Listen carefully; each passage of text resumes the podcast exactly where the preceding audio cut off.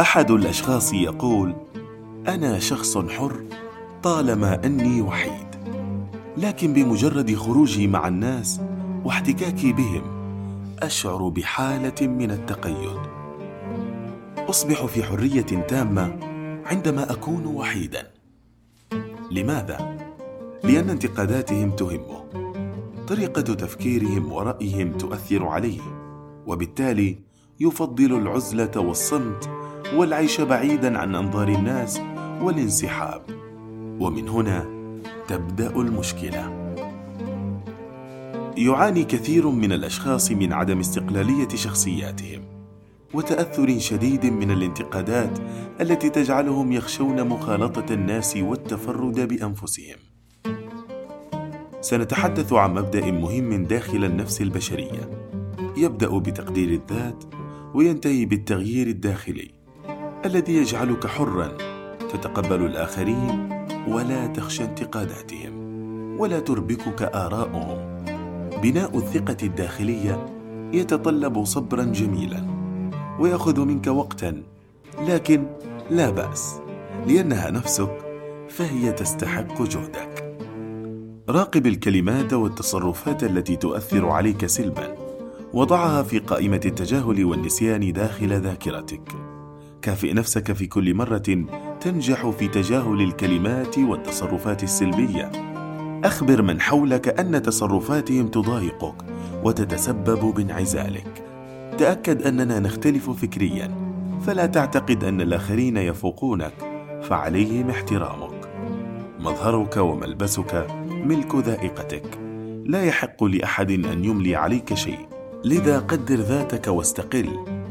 الاحتفاظ بالتساؤلات والحيرة وتصرفات الآخرين السيئة والتأمل في نظراتهم وانتقاداتهم وحواراتهم في داخلك وفي عقلك مرارا وتكرارا تترجم خارجيا على هيئة غضب مفاجئ وعصبية شديدة لا تعلم ما سببها وأيضا تسبب عما وتضليلا لمن حولك لأنهم لا يعلمون كيف تفكر كيف تشعر. كيف تخزن هذه الطاقة؟ هل سلبيا أم ايجابيا؟ اذا لابد من أن نغير نظرتنا لهذه الانتقادات ولهذا العالم أجمع. التغيير الداخلي هو الذي يغير الخارجي. علينا أن نفهم أن هؤلاء الناس هدية أو عطية من الله في حياتنا. لابد أن نتقبل أفكارهم واختلافهم عنا. ليس لهم ذنب في كيفية استقبالنا لانتقاداتهم وحواراتهم لكن عليهم أن يكونوا في قمة التركيز لما يصدر منهم. نحن الأساس. نحن من جعلنا كلماتهم وأفكارهم مصدرا لقيمنا. لذلك نحن نشعر بالتقيد في وجودهم حولنا.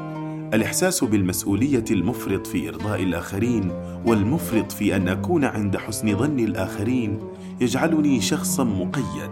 وهذا التقيد يجعلني أنسى أنني إنسان محدود. لا أستطيع إرضاء الآخرين وأفقد حريتي أمامهم.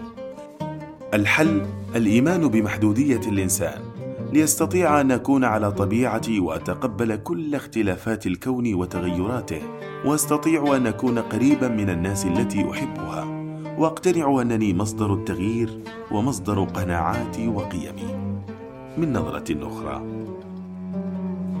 الإنسان بطبيعة حاله يلقي عبء المشاكل على الآخرين ولكن ينسى دوره تماما في هذه المشاكل.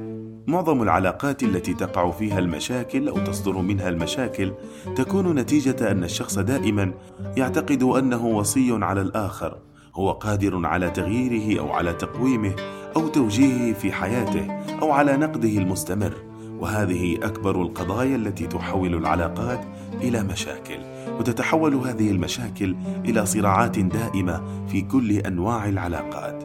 إذا لم تتحول هذه العلاقة إلى وصايا أو تغيير نحو الأفضل سوف تفشل ومن الواجب أن نبحث عن دورنا في هذه العلاقة. ليس دائما الطرف الآخر هو المخطئ. الأثارة الإيمان بمحدودية الإنسان. قدر ذاتك نزهها واستقل.